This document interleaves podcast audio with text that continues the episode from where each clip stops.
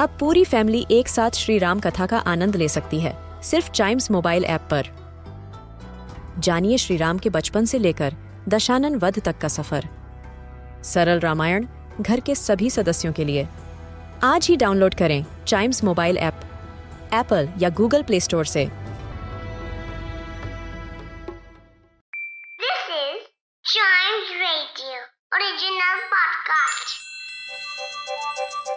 हर दिन की एक कहानी होती है।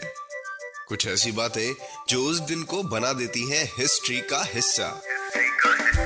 तो आइए सुनते हैं कुछ बातें जो हुई थी in this day's history.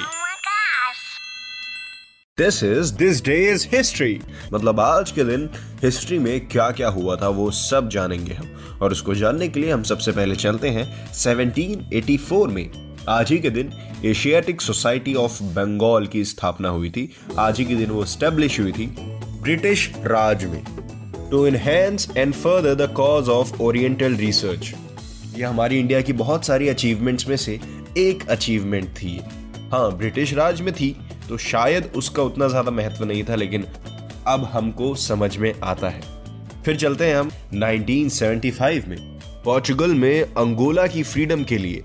Sign किया गया था एक पैक्ट पर, जिसके बाद ये साबित हो गया था कि आज से अंगोला आज़ाद है। वेल अंगोला क्या है?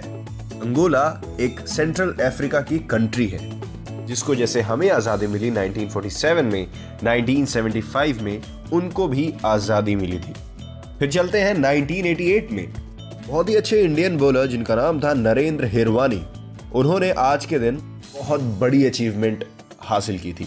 कैसे? उन्होंने एक टेस्ट मैच में, जो कि वेस्ट इंडीज के अगेंस्ट खेल रहे थे वो 16 विकेट्स निकाले थे। 2020 और वनडे इंटरनेशनल 50 और 2020 ओवर्स का होता है, लेकिन टेस्ट मैच तीन से चार दिन चलता है तो उस हिसाब से 16 wickets yes it's an achievement बहुत बड़ी अचीवमेंट हम दो विकेट्स ले लेते हैं, कितना खुश हो जाते हैं ना। सो आप नरेंद्र हिरवानी के बारे में सोचिए, वो कितना खुश होंगे उस दिन। वेल इस खुशी के साथ दिस डे इन हिस्ट्री को आज के लिए एंड करते हैं। आइए मस्ती करते हैं। Child radio India first kids radio and podcast network